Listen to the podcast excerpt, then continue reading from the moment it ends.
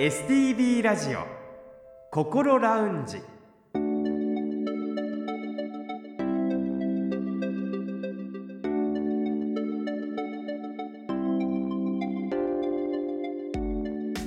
おはようございます。北本隆夫です。今日も聞いてくださっていますか？この時間は本人でもさらに家族でもなかなか分かりにくい心のお悩みについて一緒に考えていく番組心ラウンジをお送りします。心のお悩みは本当に人それぞれだと思いますが同じような悩みを持ってらっしゃる方そして経験された方は他にも多くいらっしゃいます。そういう方たちに数多く接してきた専門家のアドバイスを中心に未来に向かって前向きな一歩を踏み出せるような情報をできる限りお届けしていきたいと思っています。この後8時15分までぜひ心ラウンジにお付き合いください。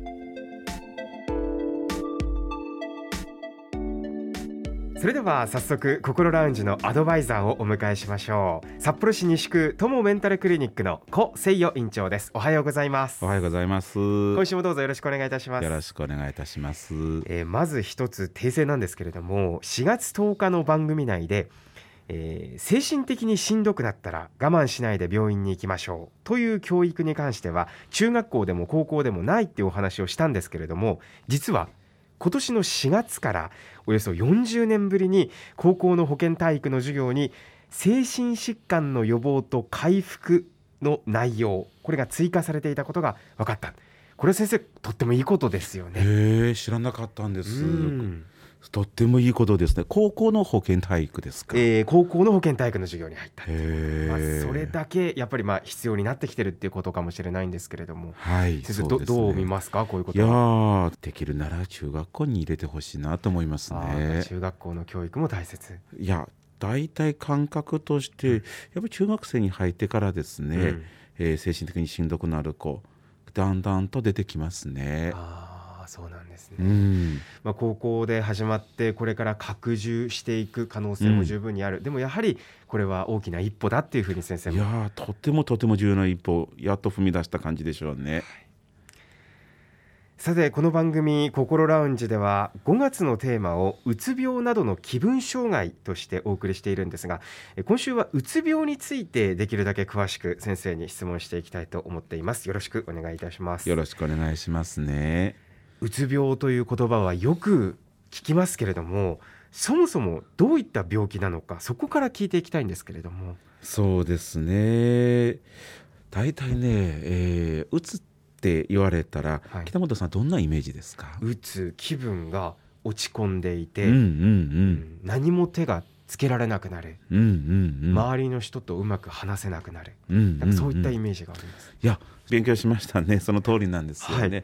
あのー今北本さんが言うたようにうんうつっていうのは、まず気分が非常に憂鬱になっていきますね、うんうん。非常に悲観的になって、えーそしてね気力がなくなる、うん。何もする気なくなってしまいますね。えー。もちろんあのこういうのはね精神症状と言いますけれどもこれ日本人だけなんですよ、えー精神症状以外にうつの身体化というてね体に出る症状も結構多いんです。それはあれですか？お腹が痛くなるとかそういったことはいそうです。ですか。いろんなね症状が出てきますね。それ以外にもたくさんある。たくさんありますよね。お腹が痛くなる肩が凝る、えー頭が痛くなる、うんうんうんえー不思議と、えー熱まで出す人いますよ。日本人だけ？日本人だけではないです。日本人に多いですね。特徴的なんですね。そうなんですよ。うつ病になりやすい人なりにくい人っていうのはそれに関しては分かってきてる。えー敏感な人、うん。えー物事すごいあの細かいことに気づく人、うん。えー几帳面な人、うん。そういったあの性格を持った方はねなりやすいと言われてますね。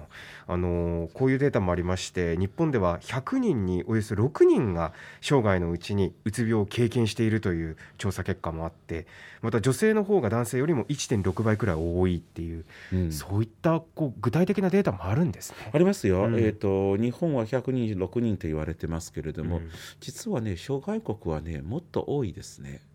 多いんですね。もっと多いと言われてますけれどもね、多分ね日本人の中でうつになる人が全員はですね申告してないと言われてます。だから病院にそもそも行っていないのではい。あの今お伝えした100人におよそ6人っていうこの数字に反映されてないっていうことですか？そうですね。というのはうつはやはり自自分で申告して自分でしんどいって言わないとうん。診断されないわけですからね、あの熱測って分かるわけではないですからうんね、だから実際はもうちょっと多いんじゃないかなとは言われてますけれどもね。先生の感覚としてはなんかどれぐらいの人私はねどこまでうつと見るかによりますけれども、うん。感覚的に治療が必要なうつよ病院来た方がええよっていううつはねやっぱり生涯でいうと5人から10人1人は絶対いると思いますよ。5人から10人に1人ってそうです。ものすごい数ですね。うん。まあ、感覚的にですね一度が来て、えーえーお話をうん聞いてもらった方がいい人って私は5人に1人ぐらいだと思います。そねその中に継続で2回以上やっぱり通った方がいい人って少なくとも10人に1人はいると思います。そうなんですね。はいあの今話に出ましたけどうつ病になった場合って、はい、自分の判断で病院に行くことができる状態なんでしょうか？これはですねあのうつ病の基礎知識もともとの知識があれば多分できると思いますね、うんそのためにもさっきの話ですけれども、うん。やはりもともとは、えー中学校高校の時からあのうつ病ってどんな病気か知っといた方がいいと思いますね。なんとなく自分がなかなか気力が湧かない、えー何をしても楽しくない。そして何をしても非常に疲れやすくなった、そういう時はですねやっぱり早めに早めにね病院の、えードアを一度叩いていただきたいなと思いますやっぱり早くっていうのが大切なんですよね。先生いつもおっしゃってますけど。そうなんです。うん。その時はまだ自分で自分が打つかもしれんって気づく力があるんですよ。でもっと悪くなると気づく力すらなくなってしまいます。自分が今なんでこんな気持ちになってるのかがわからない。わからなくなりますね。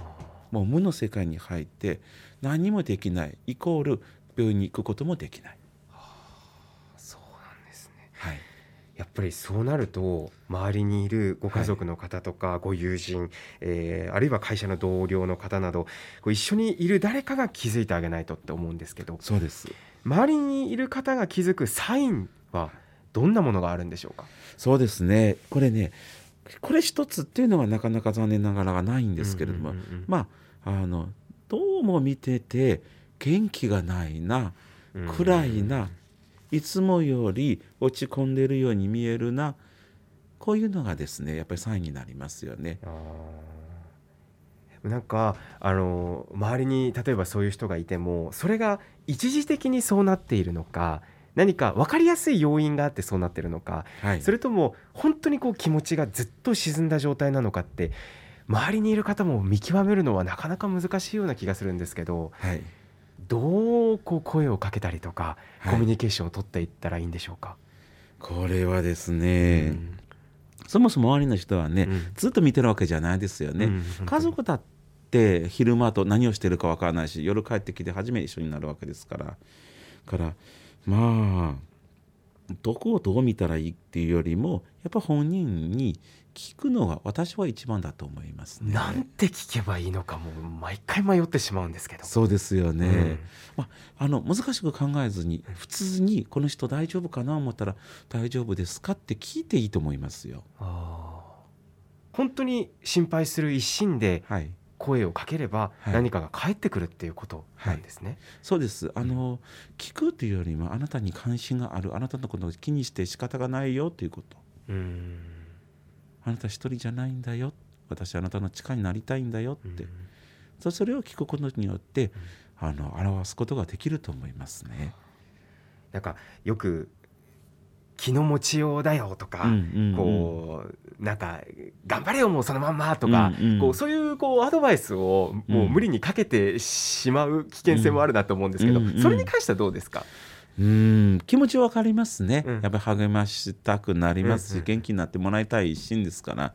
その気持ちは非常によくわかるんですけれども、やはりうつ病の方にしてみればそれじゃあもうしんどいって言えなくなりますね。ああ逃げ道がなくなるって。いう、考え方変えろよ。きっと良くなるんだから。そうだ頑張りますっって答えなきゃならんようになりますよ。確かにそうですね、はい。なんかそれは質問じゃなくて、はい。なんか誘導な感じがしますね。そうですよね。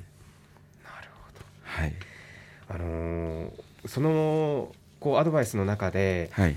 えーまあ、例えばこれはもう病院に行った方がいいんじゃないっていう話して病院に行くとするじゃないですか、はい。うつ病の治療というのは具体的にどういったものがあるんですか、そうですね。うつ病の治療というのは、えーっと大体ね大きく分けると3つありまして、はいえーっと一つはですね、えーっとうつ病の原因の除去。例えばですよ、うん長期間労働だったり、えー睡眠の悪さだったりしてそうするとですねそれをやっぱり治さないとダメですよね。うんから一つは原因をどうやって取り除くかですよね。で、えー二つ目は休養。原因を取り除くのはいいんですけどまずちょっと疲れたものを癒さないとダメですよ。うん休養そして三つ目は何かというと心理療法薬物療法。あいわゆる治療なんですよ。薬を使っての治療。薬の使っての治療もあれば薬使わない治療もあります。そうなんですね。はい、それはその患者さんに合わせてはい。いろんなパターンを先生方が考えてくださるっていうこと。そうですでね。そうですね。うつ病というのは本当に誰もがなる可能性がある病気だということも今回分かりましたそしてご本人だけではなくてご家族周りにいらっしゃる同僚の方も早めに変化に気がついて早めに行動するとより早く心が楽な生活に戻れる可能性が高くなるということなんですよね先生そうですね。その通りです。今週はうつ病について詳しくお話を伺いましたそれでは先生来週もどうぞよろしくお願いいたしますよろしくお願いいたします。STB ラジオ心ラウンジ。STB ラジオ心ラウンジ。今週はうつ病についていろいろとお話を伺いました、えー周りにいる方のやはり対応が大切になってくるということですけど何か変に気を使うっていうわけではなくてこう質問を投げかける私が近くにいますよっていうサインを示していくっていうことが大切なんだということなんですね。こう聞いちゃいけないことも変に気を使うこともないよっていうその先生の言葉に救われた方も多かったのではないでしょうか。この番組では皆さんからのメッセージも受け付けています。5月はうつ病などの気分障害をそして6月は発達障害をテーマに高先生にいろいろとお話を伺っていきます。えうつ病や発達障害などに関連する質問やメッセージをお待ちしています。もちろんそれ以外のメンタルヘルス関連のメッセージや質問でも大丈夫です。メールアドレスはこう先生にちなんでこうアットマーク stv.jp アルファベットの小文字で ko アットマーク stv.jp ファックスやお手紙については STB ラジオのホームページをご覧ください。なおお送りいただいたメッセージは個人を特定できない範囲内でその一部を番組でご紹介させていただく場合がございます。あらかじめご了承ください。そしてこの番組はこれまでの放送回をすべてポッドキャストで配信しています。パソコンでもスマートフォンでも STB ラジオのホームページにあるポッドキャストから心ラウンジを選んで聞いてみてください。Spotify や Apple Podcast でも聞くことができます。それでは STB ラジオ心ラウンジまた来週お会いしましょう。北本隆夫でした。